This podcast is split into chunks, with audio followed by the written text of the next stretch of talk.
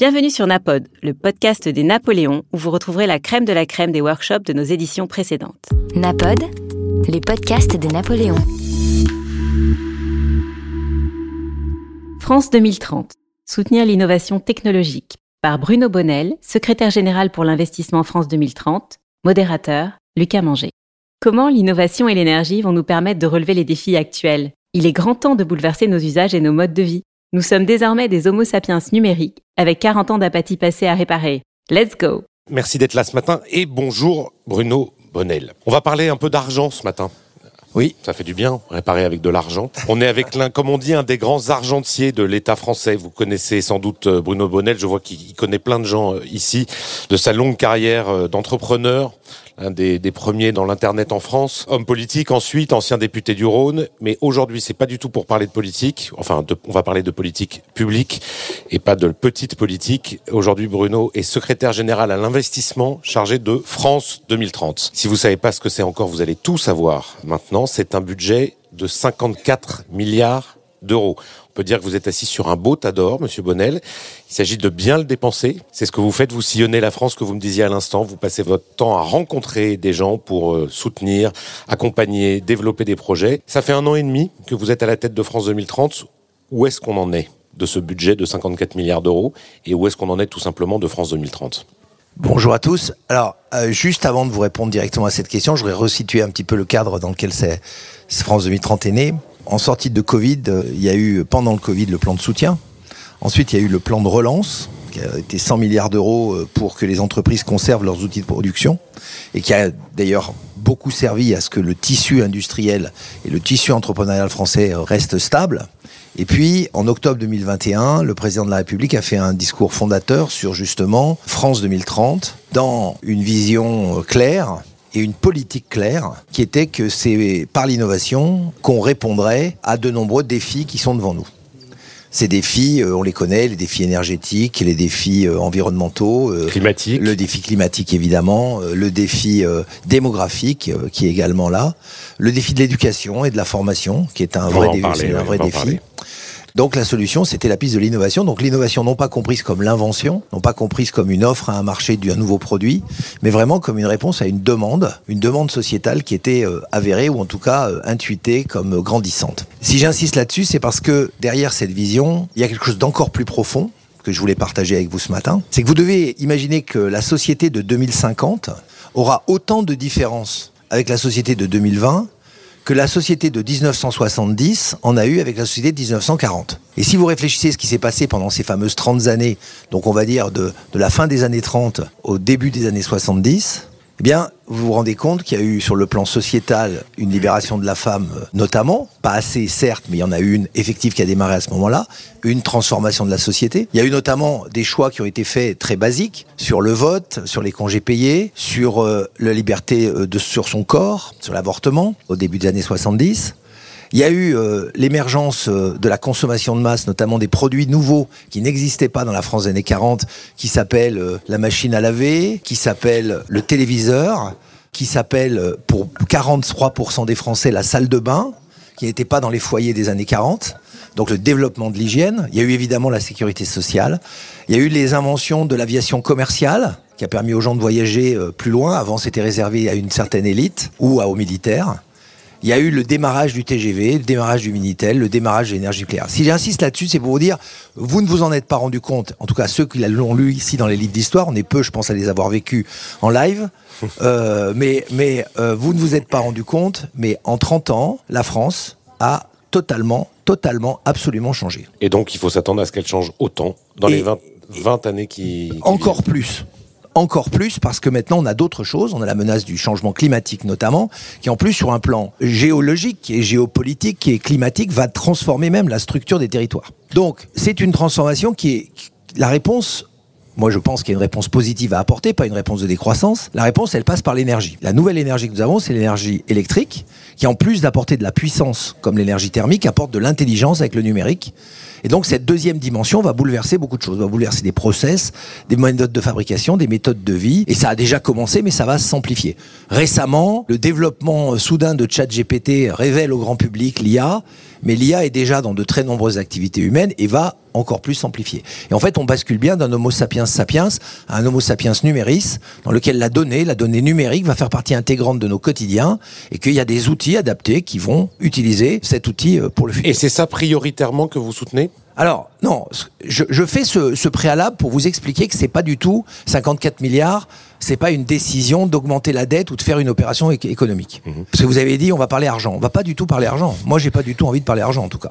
J'ai envie de vous parler comment le gouvernement, dans cette vision, accompagne cette transformation sociétale comme au moment de la révolution industrielle, l'Empire à l'époque, ou Louis-Philippe si vous voulez, et la Troisième République ont accompagné l'accouchement de la, ce qu'on a appelé euh, la révolution industrielle, par des investissements massifs dans des commandes publiques, d'écoles, d'hôpitaux, euh, dans l'armée à l'époque, parce qu'il y avait dans encore les beaucoup d'air, dans les transports évidemment, dans des concessions publiques qui ont été confiées à du privé, qui était une forme de, de soutien de l'État, et donc, si l'État n'est pas là pour dérisquer l'accélération de l'investissement privé dans cette nouvelle France, eh bien, ça prendra beaucoup de temps et probablement il y a des gros risques de décrochage. Donc l'idée c'est d'accélérer. L'idée c'est vraiment d'accélérer. Alors par rapport à votre sujet de réparer, l'idée d'accélérer est bien de réparer. Est bien de réparer. Réparer quoi? Bah 40 ans d'apathie par rapport à ce qui était en train de se passer. On a laissé passer des trains majeurs sur les 40 ans qui viennent de passer. Je vous refais pas le coup de la désindustrialisation, vous en avez entendu parler trop, et c'est important, mais finalement c'est une chance. C'est une chance parce qu'on parle d'une clean plate. Par rapport à l'Allemagne ou l'Italie, par rapport à des territoires qui ont continué à industrialiser de façon lourde, là, la marche arrière de la décarbonation va être critique. Nous, en tout cas, on a un avantage, c'est qu'on a énormément de friches industrielles sur lesquelles on peut reconstruire des usines. Je vais vous donner des chiffres dans deux minutes. Vous inquiétez pas, mais je veux, je veux juste vous, vous, vous remettre le schéma dans la tête. Donc ça veut dire que ces erreurs, ces réparations que nous devons faire, c'est évidemment une prise de conscience qu'on a une carte à jouer là-dedans. Notre territoire, notre France est un, est un territoire de talent et d'ingéniosité, d'invention, d'innovation. Je peux vous dire, j'ai fait toutes les régions de France, y compris l'outre-mer. J'ai fait 40 départements, j'ai vu 5 ou 6 000 entrepreneurs je peux vous affirmer que dans toutes les catégories du jeu, on peut être fier de notre pays. Mais justement, j'ai une petite question là-dessus, Bruno. Le, comment s'organise la répartition territoriale? C'est-à-dire que dans ce plan massif d'accompagnement et d'investissement et de réparation, il y a un enjeu territorial majeur. C'est-à-dire que on va pas se refaire le cours d'histoire, mais dans une France extrêmement centralisée et bureaucratique, comment est-ce que vous aujourd'hui, concrètement, vous organisez une répartition territoriale euh, de ces investissements Alors maintenant, on parle chiffres. Non, non, mais après, on va décoller, pendant, on va décoller sur le pendant un moment. Ces 54 milliards euh, sont répartis sur euh, cinq pôles santé, transition éco-énergétique, connaissance qui comprend l'éducation, la recherche et la culture, souveraineté électronique, numérique et robotique, et ce qu'on appelle les nouvelles frontières, c'est-à-dire l'espace, l'exploration des fonds sous-marins, et le quantique, qui était une nouvelle frontière de, du numérique. Donc vous voyez, c'est une palette très très large, et ça va de la recherche fondamentale jusqu'à la première usine, donc c'est une matrice énorme. Aujourd'hui, on a engagé 18 milliards sur les 54 en 16 mois.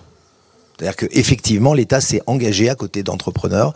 Et l'effet de levier du plan est de 1,5, c'est-à-dire pour 1 euro que l'État met sur la table, il y a 1,5 d'argent privé qui l'accompagne. Donc c'est un effet de levier déjà considérable. C'est-à-dire que sur ces, pour faire un calcul de tête, cette trentaine, cette vingtaine de milliards, ben, il y a 30 milliards à côté qui ont été mis par le privé. C'est important. Deuxième donnée, 46% de ce plan concerne les PME, TPE, ETI. Troisième donnée, 60% de ce plan est hors Île-de-France malgré l'effet qu'on appelle l'effet de siège, comme il y a beaucoup de sièges dans l'île de France, on ne choisit pas, on, on regarde l'argent, on regarde où va l'argent en termes de délégation. C'est-à-dire que dans l'argent même de l'île de France, il y a pas mal de choses qui ont des retombées sur le reste du territoire. Mais concrètement, vous avez des sortes d'envoyés spéciaux euh, un peu dans, dans, chaque région. Comment l'info ah. vous remonte? Non, alors, comment ça marche? Ça marche, c'est le président de la République a défini une dizaine d'objectifs majeurs parce que on trouvait que c'était intéressant de rendre tangible cette révolution euh, dont je vous parlais tout à l'heure. Donc il y a, par exemple, construire 2 millions de véhicules électriques d'ici 2030 en France, fabriquer un avion bas carbone en France, fabriquer 20 biomédicaments en France, etc., etc. Il y en a une dizaine.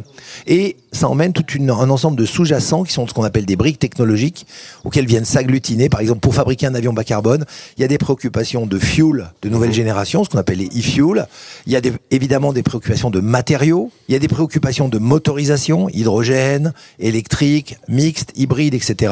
Donc vous voyez que ça en, entraîne, un objectif comme celui-là, entraîne toute une chaîne de valeurs complexe. Et donc énormément d'acteurs. D'acteurs. Et on leur dit, on leur dit, c'est le message qu'on envoie à travers cet appel à projet, bah répondez. Répondez, et, on est très surpris de la réponse spontanée. On a déjà aidé plus de 2000 entreprises à travers le territoire, donc 2000 projets qui en ce moment sont en train d'être fabriqués. Ça va de 200 000 euros à 4 milliards d'euros. Hein en termes de soutien. Donc c'est très vaste. Mais l'objectif, c'est de vraiment se fixer ces objectifs un petit peu à la Kennedy sur euh, l'homme euh, doit marcher sur la Lune dans 10 ans. Ben nous, c'est on doit fabriquer 2 millions de véhicules électriques et de compter sur les forces du pays pour regrouper tout ça.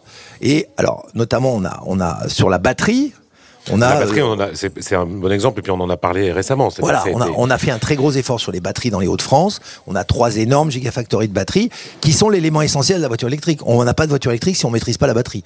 Or, on sait que c'est là où sont les batteries que se fabriquent ces voitures pour des raisons purement logistiques de coût. Hein. Si vous avez des batteries en Allemagne, les voitures seront en Allemagne. Si vous avez des batteries en France, les voitures seront en France. C'est une mécanique de coût euh, assez classique. Donc, même chose sur la, la fermentation, euh, la biofermentation pour fabriquer des biomédicaments. On a besoin de soutenir cette filière. Et je vous donne un exemple, parce que j'aime beaucoup cet exemple.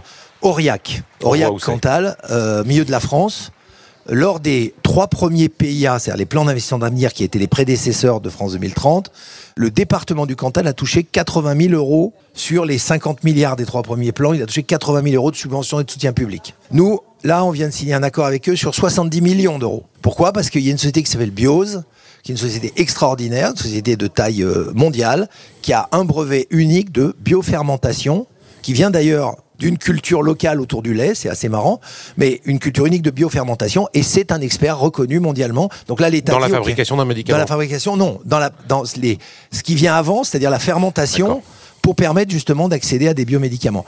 Si je vous cite cet exemple, c'est parce que forcément France 2030 a un impact sur l'aménagement du territoire. Mmh. Euh, Genvia à Béziers s'installe dans les anciennes usines quasiment fermées de Schlumberger et redéploie maintenant des électrolyseurs pour fabriquer de l'hydrogène décarboné, redéploie sur les électrolyseurs. McPhee à Belfort s'installe et également développe des systèmes d'hydrogène et redéploie une nouvelle technologie là-bas. Je pourrais vous en citer comme ça euh, à l'encan, il y en a 2000, euh, donc ça risquerait de faire long sur les 20 minutes. Dans ce que vous dites, il y a aussi un autre aspect, l'aspect territorial et puis il y a l'aspect de tout ce que vous décrivez là suppose et nécessite un gigantesque plan de formation parce que pour fabriquer que ce soit des médicaments, des batteries, ce genre de choses, il faut de la recherche, il faut donc former très tôt. C'est-à-dire qu'on va avoir besoin de nouveaux métiers, concrètement, dans ce que vous êtes en train de décrire. Fabriquer des batteries, c'est pas quelque chose que les ouvriers de l'automobile savaient faire auparavant. Comment est-ce qu'on investit sur la formation aujourd'hui? Alors, euh, on a ça aussi en carton. On a 2 milliards et demi sur les 54 milliards, qui sont ce qu'on appelle le plan de compétences et métiers d'avenir compétences et métiers d'avenir. Alors là, c'est encore plus simple. C'est euh, tout centre de formation, toute association euh, industrielle, public-privé, privé-privé, euh, association, société commerciale, parce que vous voulez, qui propose des compétences et des métiers d'avenir, on les soutient jusqu'à 70% en OPEX et CAPEX. C'est-à-dire, en fait, on participe à l'élaboration de nouvelles cohortes de formation. Je vais vous donner quelques exemples. On vient, par exemple, on a triplé l'année dernière, triplé sur six universités, le nombre de data scientists qu'il faut les former. C'est-à-dire, en clair, on a triplé leur promo. On vient d'ouvrir une école de la batterie dans le nord de la France.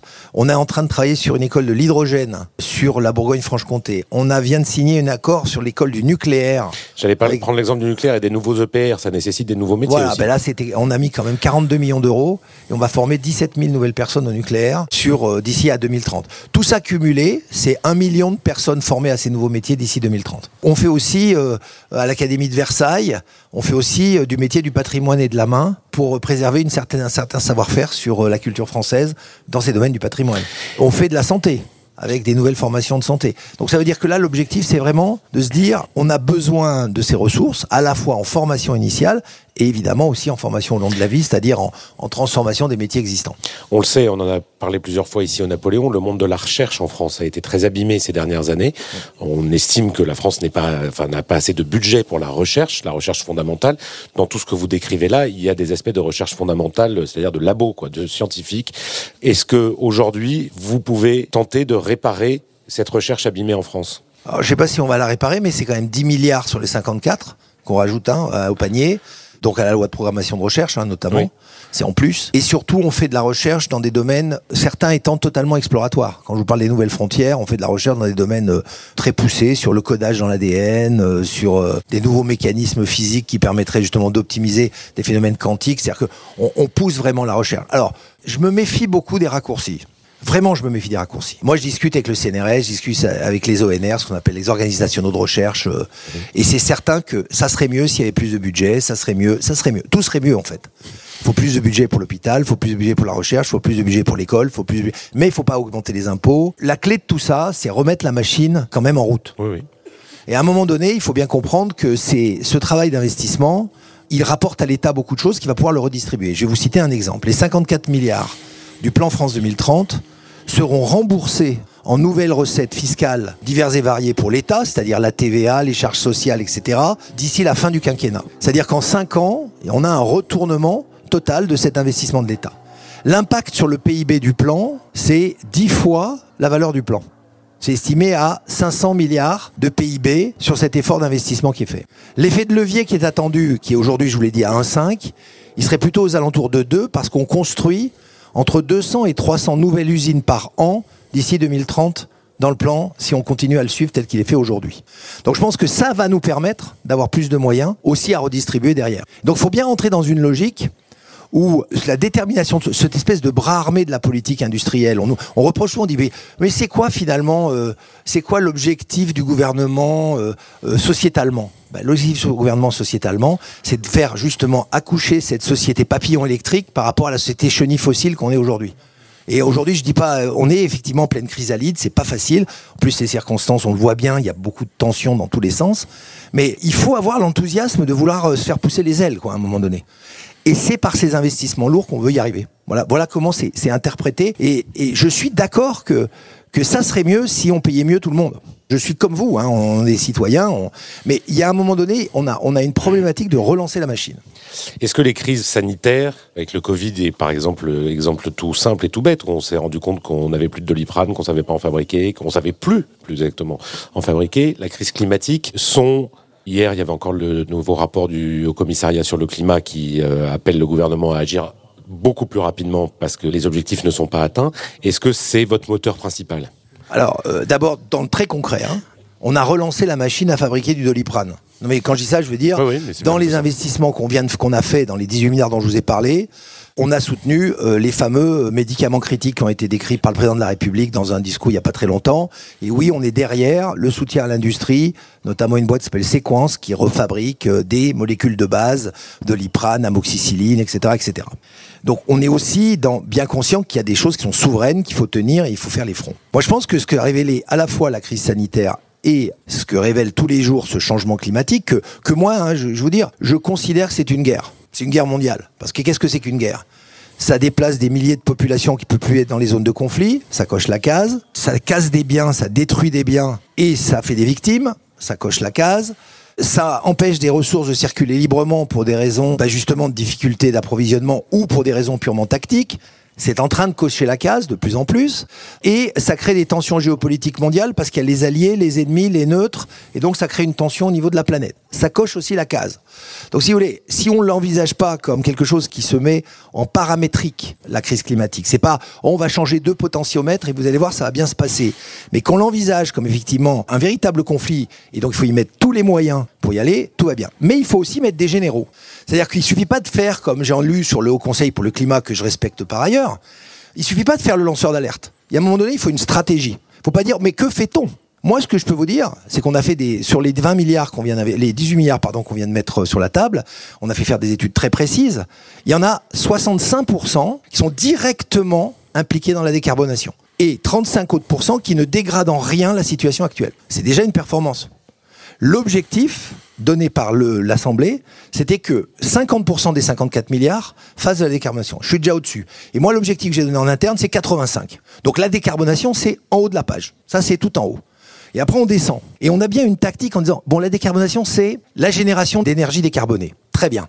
Photovoltaïque, éolien, petits réacteurs nucléaires, qui sont donc des, formats beaucoup plus petits que ce qu'on voit euh, aujourd'hui, qu'on appelle les EPR, s'appelle les SMR. C'est le biogaz, le e-fuel, et d'une façon générale la biomasse, parce que ça veut dire qu'au lieu d'aller chercher du charbon dans le sol, vous utilisez ce qui est déjà sorti, donc qui est déjà carboné, meilleure gestion de la forêt, etc., etc. Et pour toutes ces catégories-là, il faut compter sur l'expertise des gens. Moi, je, je vous répète, je voyage en France, les entreprises sont en avance sur les politiques, sur la gestion écologique, mais très en avance, à la fois pour des raisons de pognon, Euh, il s'agit de ne de, de, de, pas laisser dériver l'énergie, et à la fois pour des raisons d'innovation. Est-ce que vous avez des questions? Parce que l'agenda de Bruno Bonnel est assez tendu, on va dire. Donc il va pas pouvoir rester longtemps et je veux pas monopoliser la parole. J'ai une question euh, assez simple. Vous avez parlé de plein de choses et plein de secteurs euh, absolument passionnants. On sait aujourd'hui que les femmes représentent 17% des personnes seulement qui travaillent dans le secteur technologique, qu'elles représentent que 1% de l'investissement. C'est quoi votre plan pour réparer ça? Ben, mon plan, c'est déjà, on a mis en place dans le cadre de la, donc ce qu'on appelle, techniquement, s'appelle appel à manifestation d'intérêt, AMI, CMA, compétences et métiers d'avenir. On a mis en place un programme de 200 millions d'euros d'attractivité et on cible l'attractivité pour réattirer les jeunes vers la science vers les maths et vers la science. Ça, c'est pas si simple. Mais on essaye tout. Hein. Là, si vous avez des idées, je suis preneur d'idées. On a lancé une boîte à idées d'ailleurs. Je vous donne un exemple. On va subventionner cet été les gadgets de pif scientifiques pour que les enfants comprennent qu'il y a un rapport entre la science et ce genre d'outils. Pour leur faire comprendre comment on en arrive à faire des gadgets comme ça. Mais euh, on fait des choses aussi sur les... Je sais pas si vous connaissez des, associations comme Matangine, où euh, on les soutient pour que dans les écoles, ils aient plus de moyens pour sensibiliser euh, les jeunes et notamment les jeunes filles, aux mathématiques. Et dans ce cadre d'attractivité, on a mis un ciblage très particulier sur les jeunes filles, parce qu'on s'est rendu compte que c'est très très tôt qu'elles dérivent. On leur dit, en fait, en gros, c'est au CM2 et jusqu'en 5e que on rentre dans la tête des jeunes, de beaucoup de jeunes filles, le fait que bon, elles seront pas bonnes en maths, c'est pas la peine d'essayer. Et on se retrouve avec du genre à ce niveau-là. Donc on essaie de cibler, de cibler vraiment ces, ces zones-là. Encore une fois, moi je fais rien du tout. Hein. Moi je suis le Aimé Jacquet de France 2030. Je suis l'entraîneur. Euh, l'équipe de France 2030, c'est eux qui jouent et qui sont sur le terrain. Donc nous, on essaie de stimuler et de voir remonter des bonnes idées qu'on essaie de, soutenir. Elle demande où est-ce qu'on envoie les idées. Alors, la boîte à idées, elle va être ouverte au mois de septembre, parce que c'est une idée qui a germé lors d'un dîner. J'ai fait un dîner avec des gens qui s'occupent justement des formations scientifiques, et ça sera donc france2030.gouv.fr. Pas de problème, elle sera là. Une autre question. Bonjour, merci beaucoup. Ici au Napoléon, on a beaucoup d'entrepreneurs sociaux qui parfois hein, sont juste des dirigeants d'associations et on le voit au quotidien que les associations innovent et créent des projets qui vont changer la société, qui pourraient être accompagnés par France 2030. Très souvent, l'accompagnement, c'est une question d'objet social. On l'a dit, France 2030, ça va soutenir des TPE, des PME et des ETI. Est-ce que les associations vont pouvoir être éligibles Est-ce que tous les porteurs de projets peuvent proposer Et comment est-ce qu'ils peuvent aussi, bien sûr, euh, postuler? Parce que c'est un dossier, c'est long à remplir. Alors, il n'y a pas de critère de. Euh, j'ai pas dit association parce que j'ai pas eu le temps de tout dire, mais association, artisan, euh, consortium, euh, tout ce que vous pouvez imaginer. Le plus important, c'est le projet. C'est le projet le plus important. Alors, comment ça fonctionne C'est pas complètement magique. Il y a des appels à projets qui sont donc sur france2030.gouv.fr. Ces appels à projets, on simplifie le plus possible leur accessibilité et notamment, on a mis en place une procédure d'éligibilité assez rapide qui tient en deux ou trois pages pour pouvoir dire aux gens déjà, vous faites partie des gens éligibles ou pas. Et après, on, dans la mesure du possible, on essaie de les accompagner. Alors, je l'ai bien dit, on est d'abord dans des objectifs qui ont été fixés par le président de la République. Maintenant, pour vous donner quand même euh, une direction, au-delà de ces objectifs, puisqu'on va avoir consommé à peu près la moitié du budget à fin 2023. On sera à 25-26 milliards à la fin de l'année. Donc on commence à réfléchir à France 2040, voire France 2050. Et euh, donc il y aura des nouveaux objectifs qui vont s'ouvrir par rapport à ça, mais la méthode restera toujours la même. Il faut aller donc sur france2030.gouv.fr et regarder les différents critères d'appel à projet. Bonjour, une question relative au secteur de la mode. Je suis cofondatrice de la Fédération de la mode circulaire. La circularité, c'est quand même un moyen puissant de décarboner et d'avoir un meilleur impact. Est-ce que vous avez prévu des choses, notamment au regard du recyclage chimique et de la relocalisation du savoir-faire euh, mode? Et deuxième chose, à l'heure actuelle, il y a beaucoup de réticences sur le diamant de laboratoire. On est aujourd'hui le pays clé de la place Vendôme euh, sur euh, l'offre de joaillerie euh, de luxe. Pourquoi autant de réticences sur le financement du diamant de laboratoire? Alors, sur la première partie de votre question, j'ai pas une catégorie mode comme je n'ai pas d'ailleurs de catégorie euh, chaise ou de catégorie euh, haut-parleur. On aborde le problème d'une façon différente, on a des objets, mais par contre, je vais vous rejoindre, on a bien une catégorie produits recyclés et biosourcés. C'est-à-dire qu'on le rentre dans une logique plus globale. Quelles sont les solutions? Je vous citerai une société par exemple qui s'appelle Carbios. Carbios utilise des bactéries pour digérer des plastiques euh, qui sont les plastiques alimentaires et en faire des monomères qui vont servir à, fabriquer des nouveaux euh, carburants. Donc dans la même logique, tout ce qui est système de recyclage ou système de reuse d'une façon générale dans des, dans des nouvelles applications, elle sera là. La deuxième question, c'est exactement ce que je vous dis. Mais j'ai la même, j'ai la même, hein, avec la viande animale. On se pose la question actuellement sur le plan éthique, est-ce qu'on doit soutenir ou pas, sur le plan innovation, les gens qui font de la croissance de cellules animales. En clair, de la viande artificielle en vocable grand public. Ça n'a rien à voir avec la viande artificielle, mais on va dire, c'est perçu comme ça. Est-ce qu'on doit soutenir les gens qui font de la recherche sur des plantes pour qu'elles aient une meilleure résistance au stress hydrique en vue de ce qui va se passer dans les changements climatiques qui nous attendent dans les 50 ans qui viennent? Vous savez, ce qu'on appelait les OGM. Donc on se dit bah, bah non attention hein, les OGM il faut pas y toucher le... et vous posez la question sur le diamant qui paraît peut-être un peu futile mais qui est la même question parce que le diamant ça n'est pas que le bijou qu'on porte mais ça peut avoir plein d'autres applications et on se dit euh, comment est-ce qu'on doit soutenir ou pas? Moi je suis partisan de ne pas laisser décrocher la France après, il y aura des règles éthiques d'utilisation de ces technologies. Mais dans un premier temps. Il y a un comité d'éthique? Il n'y a pas de comité d'éthique parce que pour le moment on travaille sur des objectifs. Non mais aujourd'hui on travaille sur des objectifs qui sont assez précis. Quand on dit on veut fabriquer 2 millions de véhicules électriques en France, on on, a, on se pose pas ce genre de questions. Non mais, ce que vous, mais il va venir. mais il va venir sur la, sur la viande artificielle par exemple. Mais il va forcément venir. On va forcément en arriver à dire à un moment donné à quel moment on, on se pose ces questions. Mais voyez, je vais vous donner un exemple qui a été une position très claire du président de la République sur l'exploration des fonds sous-marins. On soutient pour à peu près 300 000 euros des missions en mer profondes, 4 000, 5 000 mètres, 6 000 mètres, pour comprendre ce qui se passe en bas. On fait ça au large de Mayotte, on fait ça au large de nos... On est le deuxième territoire marin euh, mondial par rapport à nos îles. Un territoire marin, ça se définit à à peu près 100 à 150 km autour de chaque île. La France, et en ayant à peu près partout dans le monde, y compris d'ailleurs dans les Amériques, ce qu'on sait moins, bah, on a un très grand territoire. Deuxième territoire derrière les États-Unis. Oui, derrière les États-Unis. Donc c'est très très spectaculaire en termes de quantité de territoire marin. On veut comprendre ce qu'il y a dedans, donc on a essayé la position du président a été claire et nette, c'est exploration, pas exploitation. La Norvège, la semaine dernière, qui est censée être un pays innovateur, vert, écolo, machin, dit on autorise l'exploitation. Ça va se décider le 23 juillet, si je ne me trompe pas, à Kingston en Jamaïque, où se tient l'autorité mondiale des hauts fonds marins. Et donc du coup, non mais ça va continuer. Ça veut dire que si vous avez 10 pays, 20 pays dans le monde qui disent on y va, il faut au moins qu'on comprenne ce qui peut se passer, parce qu'on ne peut pas, en tout cas, ne serait-ce que pour protéger notre territoire marin, à commencer par le protéger, et puis deuxièmement, éventuellement, peut-être que dans les 100 ans qui viennent, c'est pas nous, c'est nos petits-enfants, ils diront, finalement, on a assez de connaissances pour le faire d'une façon vertueuse, et on décide d'y aller. Aujourd'hui, on estime qu'on n'a pas assez de connaissances. C'est pareil pour la viande. Je pense que la viande, c'est du laboratoire pour le moment. La viande, c'est pas pour moi. Alors, les gens vous disent, ouais, vous allez nous faire manger de la viande artificielle. Non, non. Moi, je pense à la reconstruction chirurgicale parce que les gens que j'ai rencontrés travaillent sur vos cellules souches, enfin des souches animales en l'occurrence en ce moment, mais ils vont travailler demain sur des cellules souches qui veulent faire grandir pour reconstruire des organes, reconstruire de la peau, arriver à faire des greffes qui soient plus fiables. Je dis, on peut pas laisser décrocher la France dans ces domaines. Après, je suis d'accord avec vous qu'il faudra mettre, mais c'est pas moi. Il faudra mettre. C'est pas, votre, pas, mon rôle. Il faudra mettre des systèmes éthiques de, déverrouillage. Ça, je suis d'accord. Une dernière question, on a complètement explosé le temps. Euh, Monsieur Bonnel devait être là pour 20 minutes, ça fait déjà 40 minutes, mais on va prendre une dernière question. Bonjour monsieur. Sur le territoire, il y a deux entreprises euh, qui agissent beaucoup pour le solaire, qui fabriquent des films souples, Armor, ou des panneaux solaires, SETI, euh, Sistovi. Et elles sont toutes les deux en difficulté par rapport à la concurrence chinoise, qui est beaucoup moins chère. Et en fait, euh, malgré les contacts avec les services de l'État, on n'arrive pas à lutter contre, contre cette situation.